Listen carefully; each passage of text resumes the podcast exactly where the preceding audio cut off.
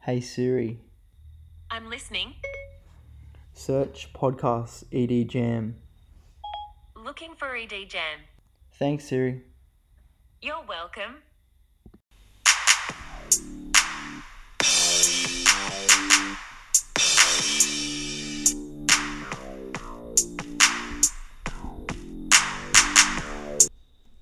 Welcome to the ED Jam. Hey, uh, welcome to the podcast. Um, and today we're going to be looking at um, pediatric asthma.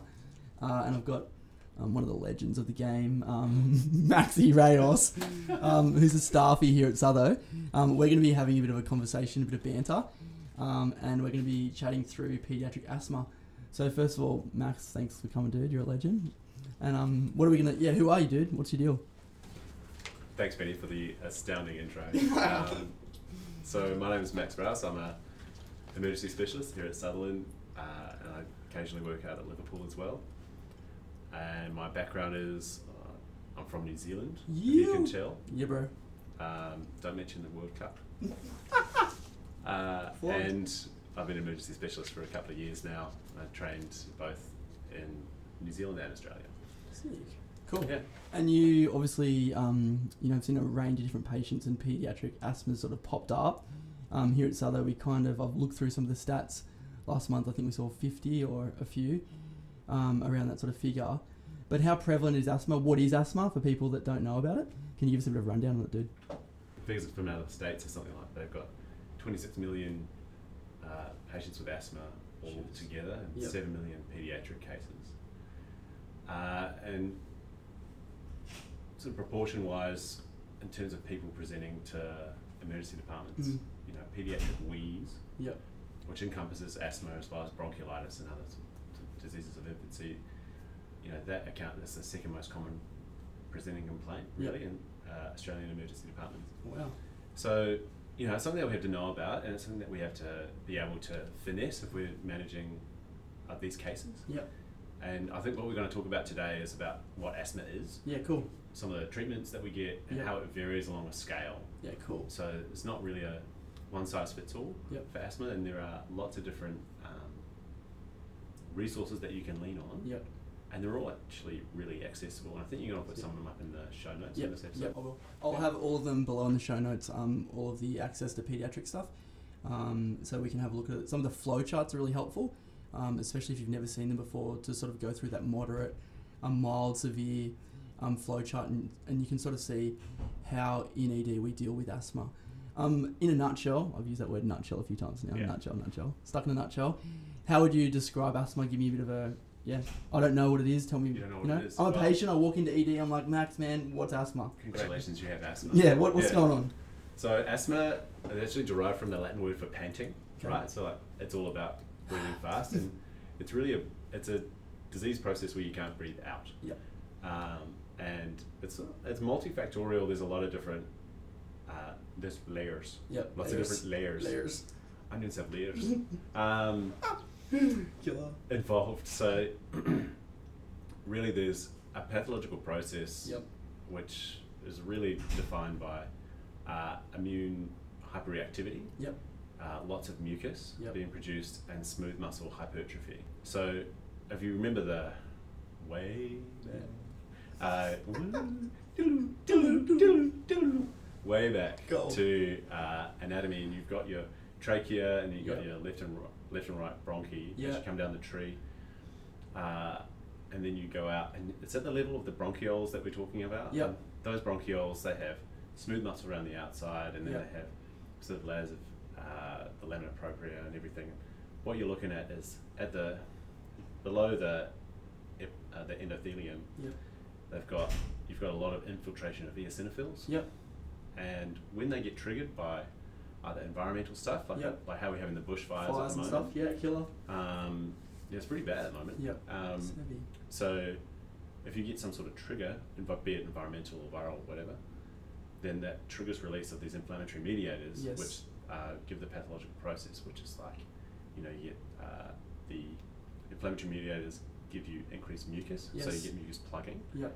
narrowing of the lumen of the airway, Yep. and then they also give, inflam- uh, give an inflammatory signal to the smooth muscle, making it constrict, Yes. which is going to be important when we talk about the mainstay of therapy for Yes. this. Cool. So if you imagine now in your mind's eye, like looking down sort of the barrel of a, a pipe, Yep. With ya. and you know you've got a certain amount of flow that you can get through there. Yep. As you know, if you narrow that uh, that pipe, Yeah. the diameter comes down. Yep. Every time you come down, you know you've got flow decreasing Yeah. with the power of radius of four. So Yeah. you know any little amount. When you're talking about pediatric asthma, you know you've not got a lot of To room work to with. move. Yeah. Yep. Yep. So any small amount of constriction causes like a big degree of obstruction Yes. to airflow, and that's what we're going to talk about later on. Yeah. Great, mate. That's that's awesome. Um, Max, man, you just blew my mind. Um, that was crazy. Just just understanding going back to the pathophys. Um, it's really important to understand our physiology and pathophys of um, common presenting problems. Um, I think I need to read my textbooks again. So that was cool. Um, now, how do when these people come into the ED, when these kids come in, what do they look like? Um, are there s- sort of common signs and symptoms that they present with? Um, I, I want to you know be able to pick these kids out when they come through our department. Yeah, I think that's pretty fair. So, look, when you're thinking about asthma, you also have to think, I guess, the, the mainstay of the diagnosis is made around wheeze and effort of breathing. Yep. You know, like you've got children who come in who are having difficulty breathing out, which is, you know, that's wheeze. Yep. That typical kind of noise. I think I get that when I'm riding Yeah. my bike. Yeah, or laughing. yeah, or laughing too hard. Yeah. So, um, and you, you know, I like to think about all kind of pathological processes falling into history, physical, and investigations. Yep. And the, a lot of it comes from the history when you're Yeah. talking about asthma. And, you know, you might get an idea from the parents. You know, I've had my child's had asthma before. I have asthma. Yep. My all their other siblings have asthma, or the, you get the what's called the atopic triad. Yep. So children who have say eczema, asthma, Yep. uh, and then they also might have allergic rhinitis or Yep, seasonal okay. rhinitis. Um, and these are kids who are sort of fundamentally prone to just having increased reactivity. Yep. Uh, and it's something to think about when you come in and you've got a child who's kind of like unwell, but you're not sure about the diagnosis. Yep. So history factors, and then you want to take a history specific for asthma. Yep. So things like, you know, it, does your child cough at night? Do Yep. they wake up coughing? Do they cough in the morning? Do they get uh, a wheezy noise when they exert themselves, like play soccer Yep. or they're playing footy at the weekend? Uh, and other things that might trigger it, like cigarette smoke in the home. Yeah. Cool. Um, or is it just when my kid gets sick, they get this thing called viral induced wheeze, Yep. which is a s- slightly separate entity. Yeah. Uh, and really, we have to recognise that as a separate entity for children under the age of two, Yep. um, and potentially sort of up to the age of five, really. Okay. Uh, So maybe all that wheezes is not asthma, is something that we always talk about in emerge.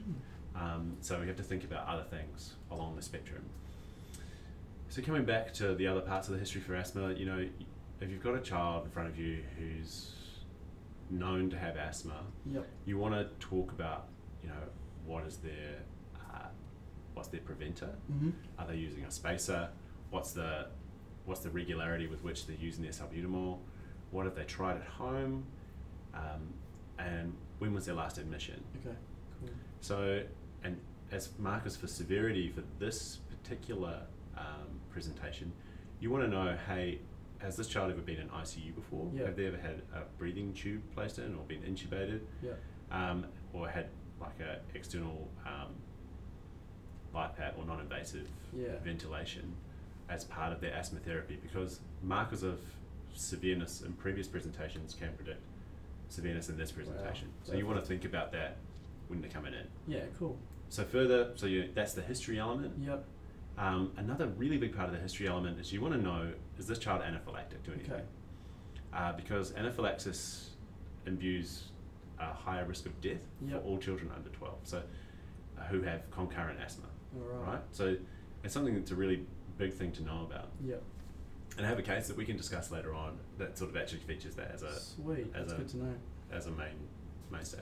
So, pa- so parental concern. Uh, so the par- parents' history, the parents giving you a history is really important. Then and Yeah. understanding the child, especially if they're young and they're not going to remember what's happened to them in terms of you know, I went to hospital for this, but with the parents giving you that history of the child, it seems really imperative for that Yeah. medical history. I think it's it's really important to spend those few moments just as you're setting up and giving whatever treatment you're going to give first. Yep. Um, I'm going to say you, you're going to as you're setting up to give the salbutamol, Yes. right? Like whichever Nurses way take note, whichever yep. way you're going to give it. Yeah. Um, you want to know a little bit about the trajectory for where you're going to go next. Yep. And I think that's a lot of the uh, the treatment for asthma is knowing what's coming next. Yes.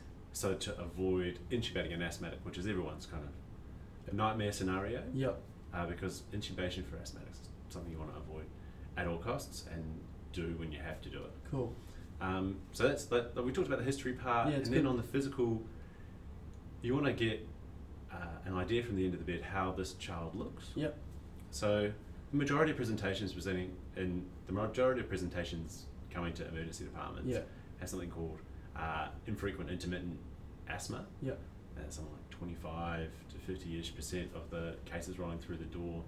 And these are children who get asthma attacks and then they will take some short-acting beta agonists like Ventolin or Yeah. salbutamol and then they get better.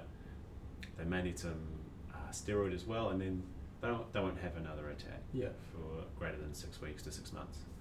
Uh, and other than that, so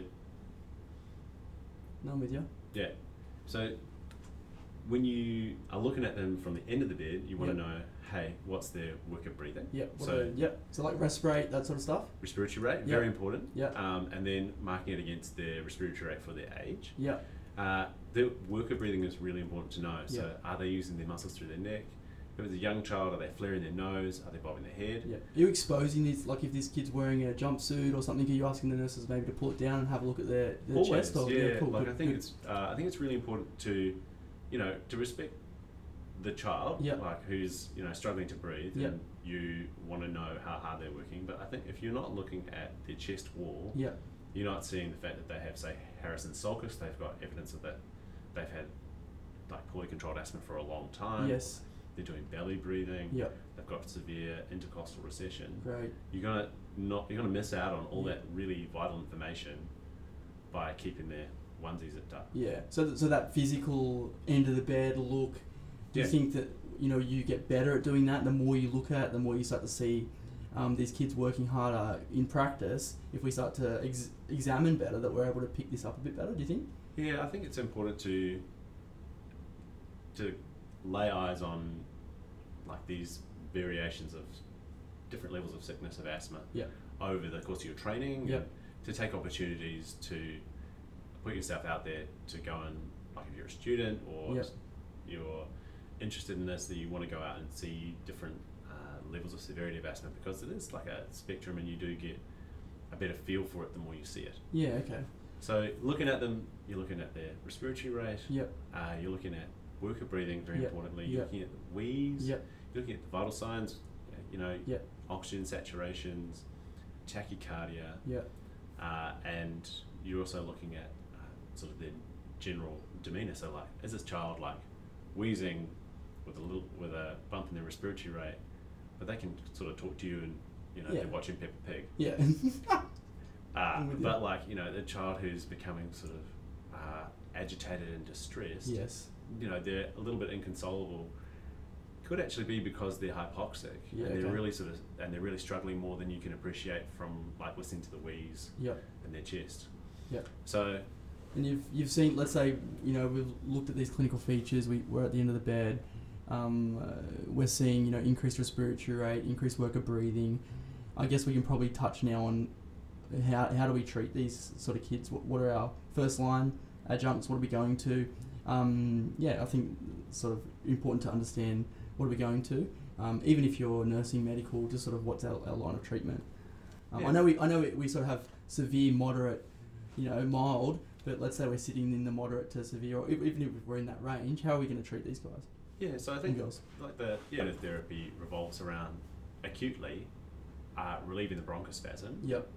and that is all about short-acting beta agonists. Yep. So for that specifically, I'm saying salbutamol. Severe mild. Yep. which is age uh, dependent in terms in the dose, Yep.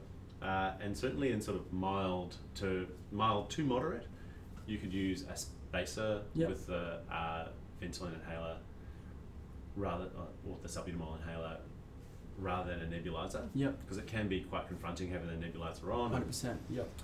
Uh, just actually just the logistics of it or the fact that you're nebulizing the para-influenza for the rest of the department to get later on considering you're starving. Yeah. Hang hang Um, them around. Yeah. Bit of sick Uh, leave. Yeah. So look, I think in that respect, you know, the mainstay of therapy to try and get over the initial presenting complaint, which is wheeze, shortness Yeah. of breath, and uh, increased respiratory effort. You know, you're giving the short-acting beta agonist, you're alleviating that, and then sort of longer term, Yep. and that actually includes the acute presentation, is giving steroid Yep. to alleviate the um, the inflammatory part. Yeah, of which we mentioned asthma, before. uh, Which we Yeah. mentioned before. Yep. So, if you remember, we were talking about the smooth muscle contracting down. So the beta agonists, they act at that muscle and they make it sort of relax. Yep. Uh, and then the uh, the anti-inflammatory effects come from steroids. So be Steroids, that yep. oral steroid in those moderate Yep. kids who aren't vomiting, or IV Yep. steroid like methylpred or hydrocortisone in the child that is severe. So Yeah. you know that their respiratory work is getting to be more than they can handle. Okay. And pred one to two mils per kilo roughly. Is that that we're sitting at now? So what we're in talking terms about of updates? prednisolone, yeah. So the loading dose is two milligrams per kilogram, Two. Yep. followed by a milligram per kilogram per day for five days. Yep. Uh, you know, there's no hard stops on this. Cool. There's evidence that for mild moderate exacerbations, you know, a couple of days of dexamethasone is Okay. at like say 0.6 Yep. is equivalent to a full course of five days of prednisolone. Yep. The prednisolone actually outperformed in that, Wow. uh, Okay. outperformed the dexamethasone. Yep. But there was more vomiting in the prednisolone group. Okay, I might add that case into the notes below too, just so you can we can have a read of it if you Yeah. haven't read that case. Cool. Um, but the, I guess the the real takeaway here is that you know you'll relieve the symptoms first, yep, address the inflammation secondarily, yep, uh, and then you want to in, have a plan going forwards. cool. So Yeah, that's good. Um, I know I'm gonna t- we'll touch on some stuff later. We're gonna touch on a bit of non-invasive. Silly question. Do you X-ray these guys? Do you, do you X-ray a kid who's six who's got a moderate um, exacerbation of asthma? I- Imaging we talk about radiation risks, things like that. But you know, are we gonna image this guy? Yeah, I Or think- girl?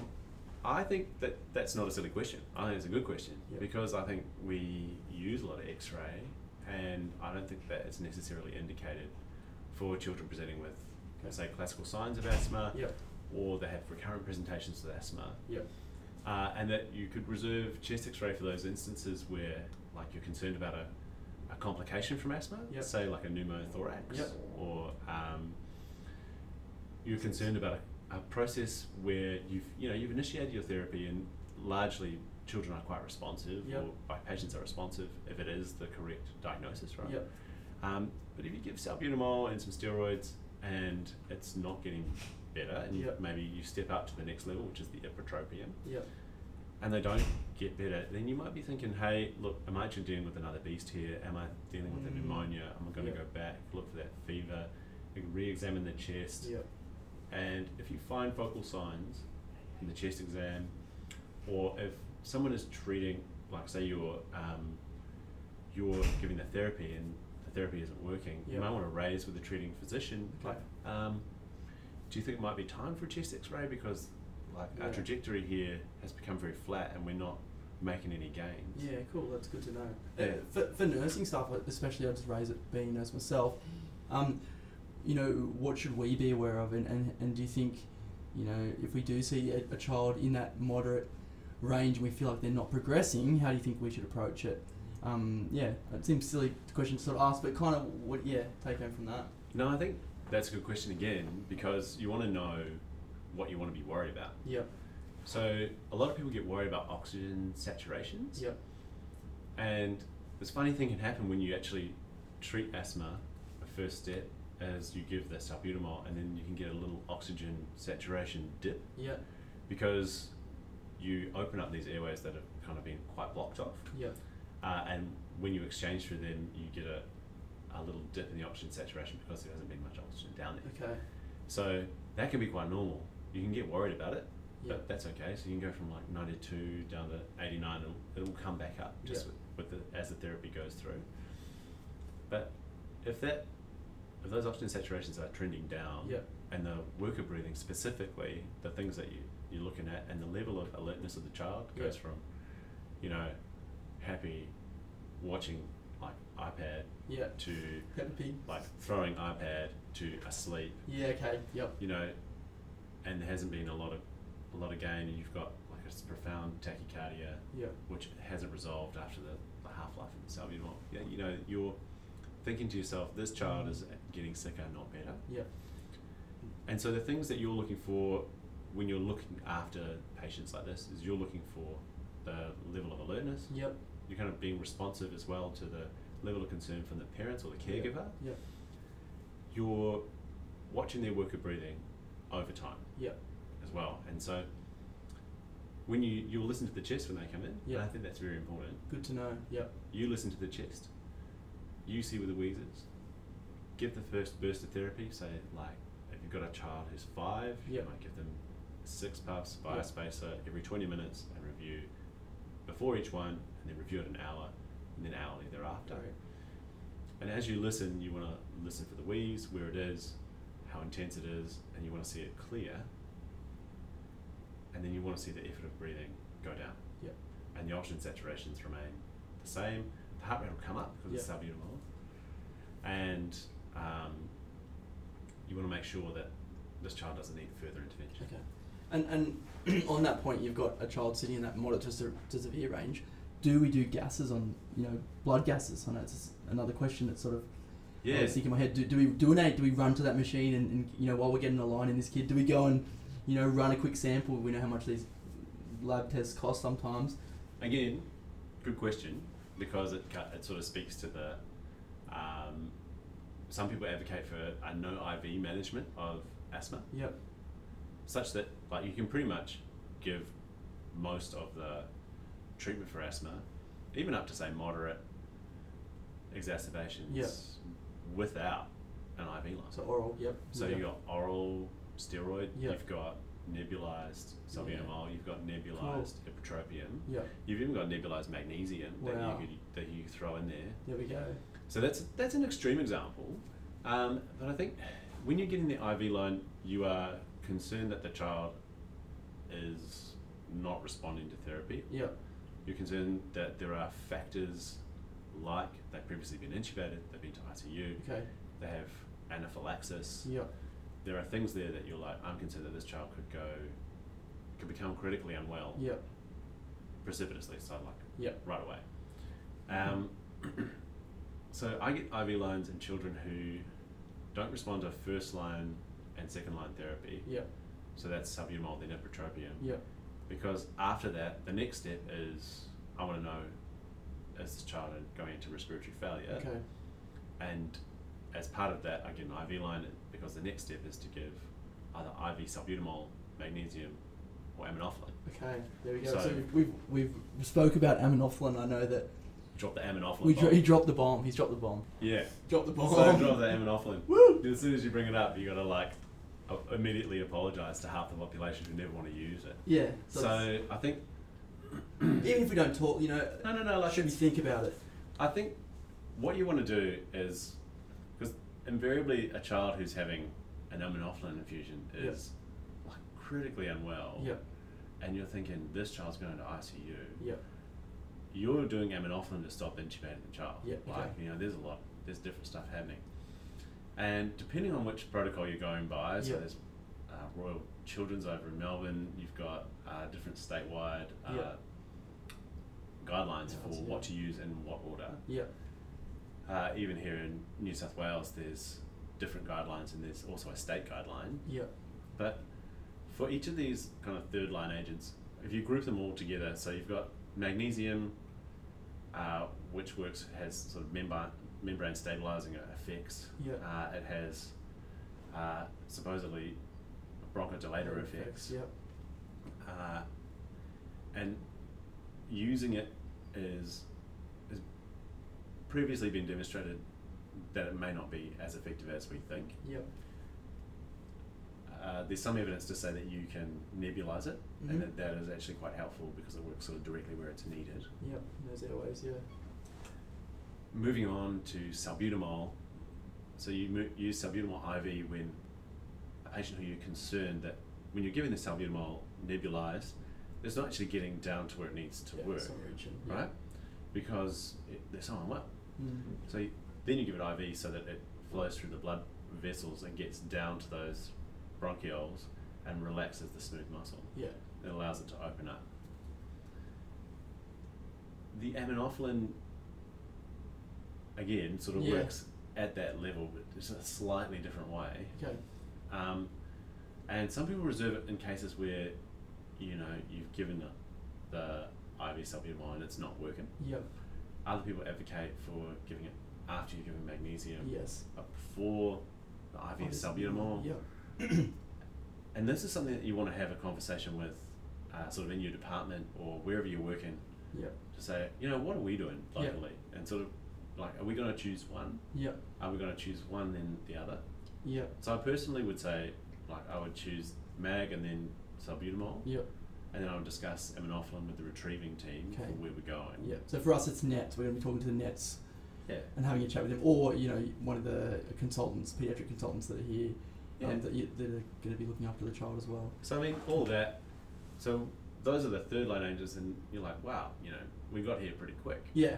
Um, you know, we were just talking about it was like some little spaces and a bit of like oral prednisone And then we've gone to- pat on the back with a little uh, discharge information sheet. We kind of we've escalated up to these third line Mm. unbelievable therapies. I think the thing to remember is that giving these therapies is relatively infrequent now Yes. uh, because asthma management in the community has become that much better. Okay. And so we're Yeah. treating we're, the uh, these kids are being treated um, at home better with better management plans, which means they it prevents them coming into our ED. Um, and we're getting a bit on, you know, giving out those fact sheets, doing things that mean that we our community is better informed on asthma in Yeah. the community um, for families and, and the child itself, depending on what age the child is. Yeah, and I think health literacy is really important. Yep.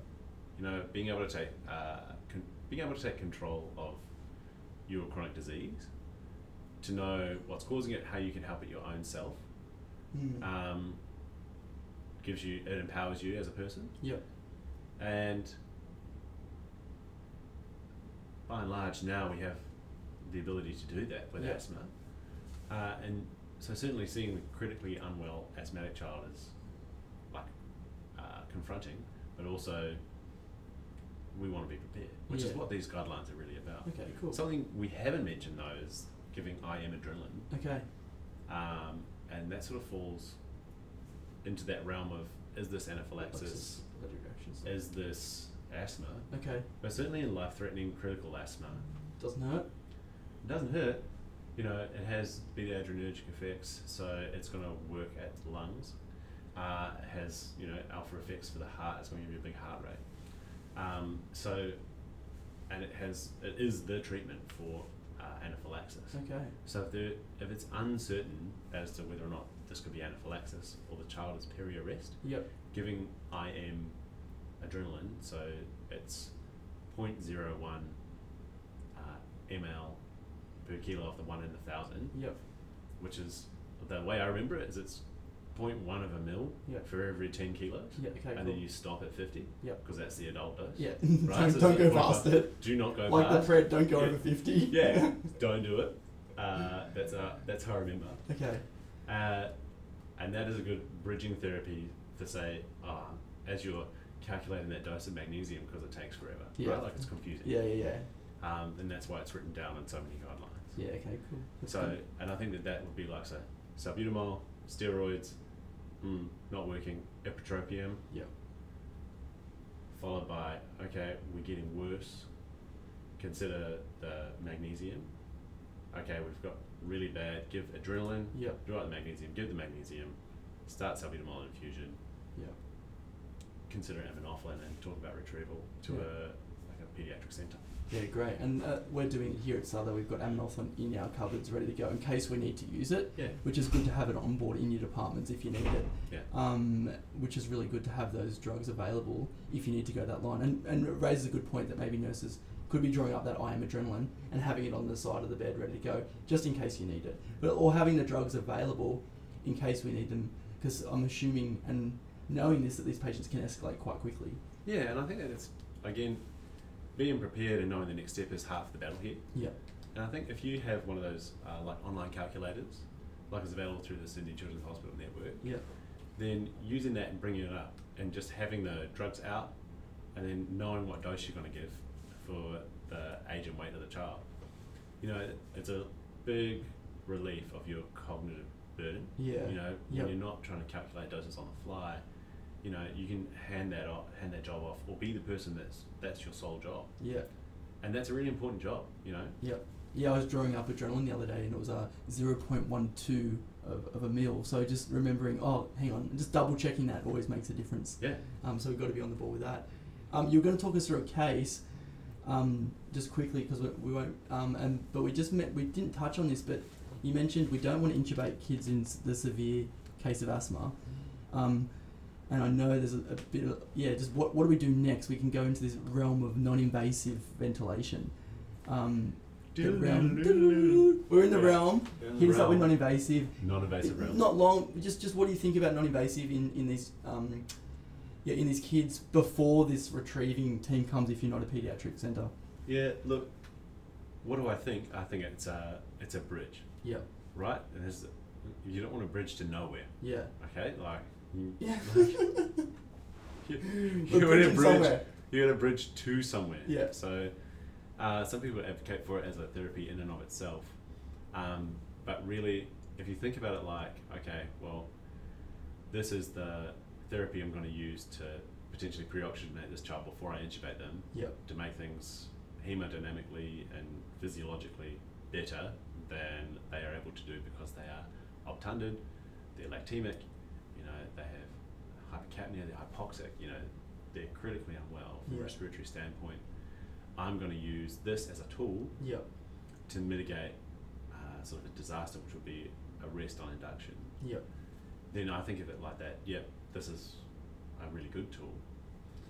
Uh, and sometimes people just turn around on the tool and it becomes a bridge to coming off. Yep. You know, but I think if you think in your head, okay, we're using this, and I'm ready to intubate if this uh, child doesn't uh, turn around. Okay. You know, Yep. Good to know. so it does work as a therapy in itself that I've seen. yep. Um, in bigger trials, the answers are less clear. Okay.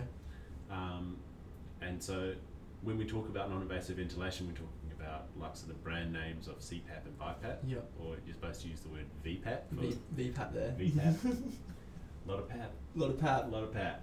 And so certainly what you want to know is what your department has by, by way of VPAP. Yes. So here we have the Oxylor 3000 Plus, Yep. which will do 5 kilos up. Yep.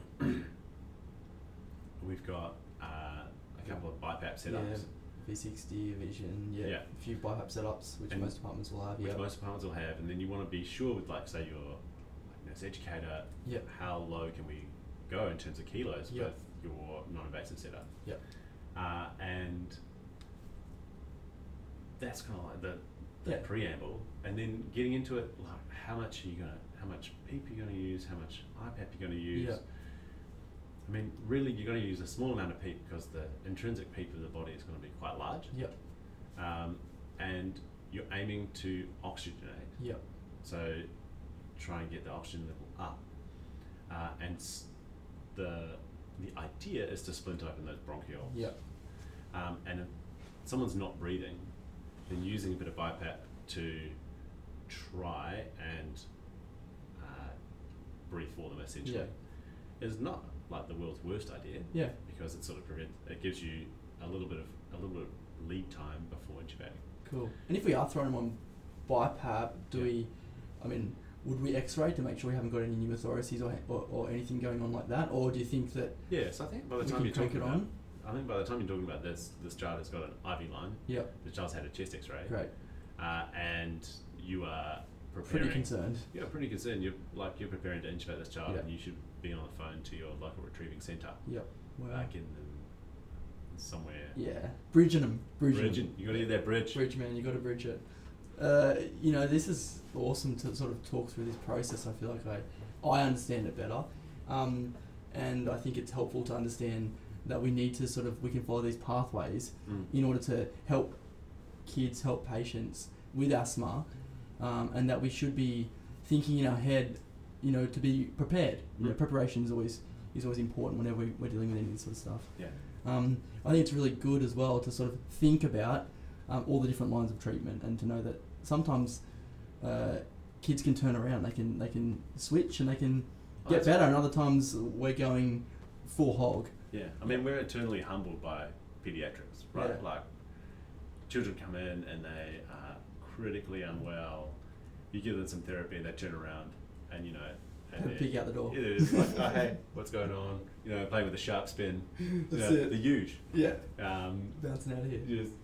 Um, you know, it, children have that, that Yeah. physiologic uh, kind of capacity to Yeah. really like astound us with how they can go from being really unwell to to icy poles and Yeah, to icy poles in a big, big episode. and Mum it's will all want done Macca's right. on the way home. Yeah, that's it. You know, Oh, so that's cool. That's cool.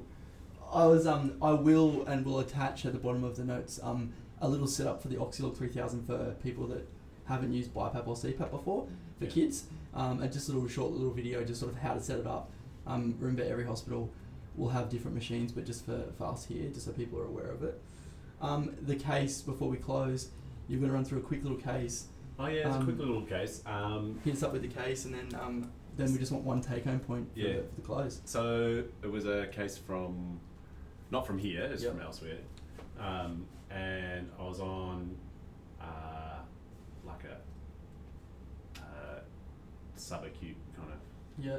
shift, and then the arrest buzzer went, and then uh, so everyone ran over to recess, and we getting gloves on, and there was a child basically in just peri arrest Okay. being unloaded onto the table, uh, onto the gurney there, and you know, nine years old, I think, Nine, yeah. is what um, the parents had said, and then sort of as we were setting up, kind of became apparent that she was really tight wheeze, Yep. um, had potentially been unwell this afternoon, but had become just quickly unwell, uh, and you know, before long, we're just giving uh, non like we're giving bag valve masks, ventilations Wow. to try and oxygenate with a Okay. T piece on, nebulizing continuous salbutamol Yep. and then you know from and we're getting absolutely nowhere. Yep. I, she was peripherally shut down. Yep. Started to become bradycardic, Okay. and all of a sudden the uh, when the parents said, "Oh, she has allergy to peanuts," and we give and we- we were thinking about just giving this IM adrenaline anyway, Yep. so we give it, and then sort of kind of within minutes, all of a sudden, Boom. boom, she, she starts uh, ventilating Yes. finally. Uh, comes back, gets a bit more of a heart rate. Uh, and then we had to, this is before we had our proper sort of BiPAP setup, Yeah. and we had to MacGyver some straps out of IV tourniquets Yep. uh, to generate the BiPAP setup Wow. Okay. uh, to give her sort of continuous nebulized uh, BiPAP iPad. Wow. salbutamol to come in and, you know, she had IV and everything else. Yeah. It's on the You kitchen know, sink at it. Yeah, and so then after, after the kitchen sink and everything else, you know, the next day she's like sitting up in ICU, everything's like honky dory, Okay. Yep. everything's all as well. Yep.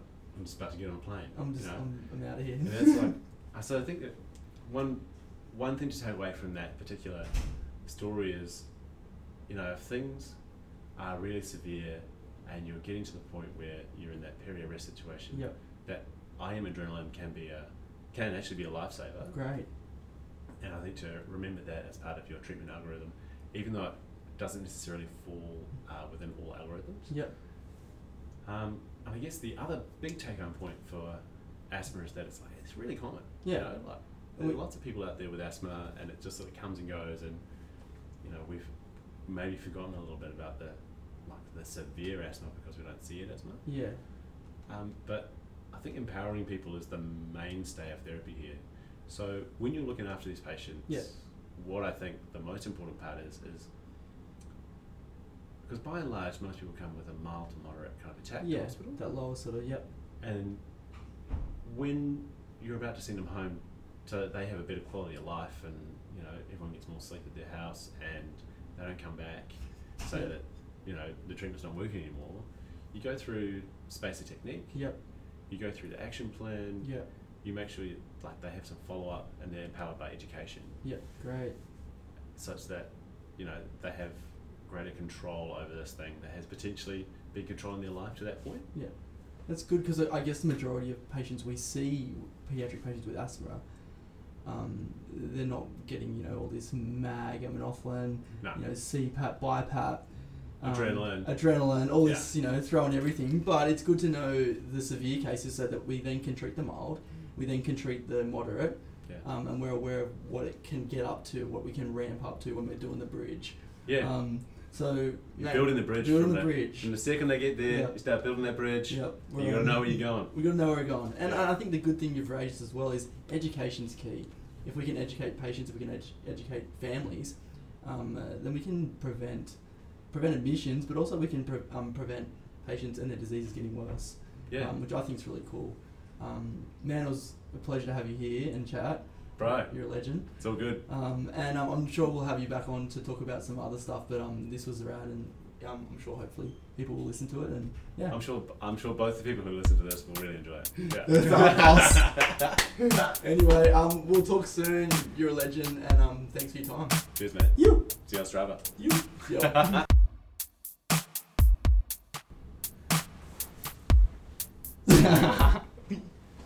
Did you want to raise this because of like your unbelievable wheeze? That yeah, I, I, actually, I actually have a little bit of a stridor um, when I'm riding. Yeah. I've been told by multiple anaesthetists but that they thought it was a wheeze, but I think it's just stridor. yeah. So it's alright. I w- I've always got my pocket knife, bro. So we went Bit in of in a track, car for a track. night. Yeah, just a quick roadside track. Bit tracky, tracky. I'm sure we'll touch on trackies. Um, maybe we won't. Maybe Later, we will. point, later some later someday. Yeah. I've been riding before and people said, man, that wheeze is so bad that I think you should get that checked out. Yeah. Hard when you're riding with uh, emergency physicians, they just try and diagnose you all the time. Diagnose all the time. Mostly just trying to slow you down. That's it, they're trying to beat your times, man. They're trying to get in your head. They're trying to get in your head. Yep. E Any advice given on the ED jam should not be taken over your local medical practitioner.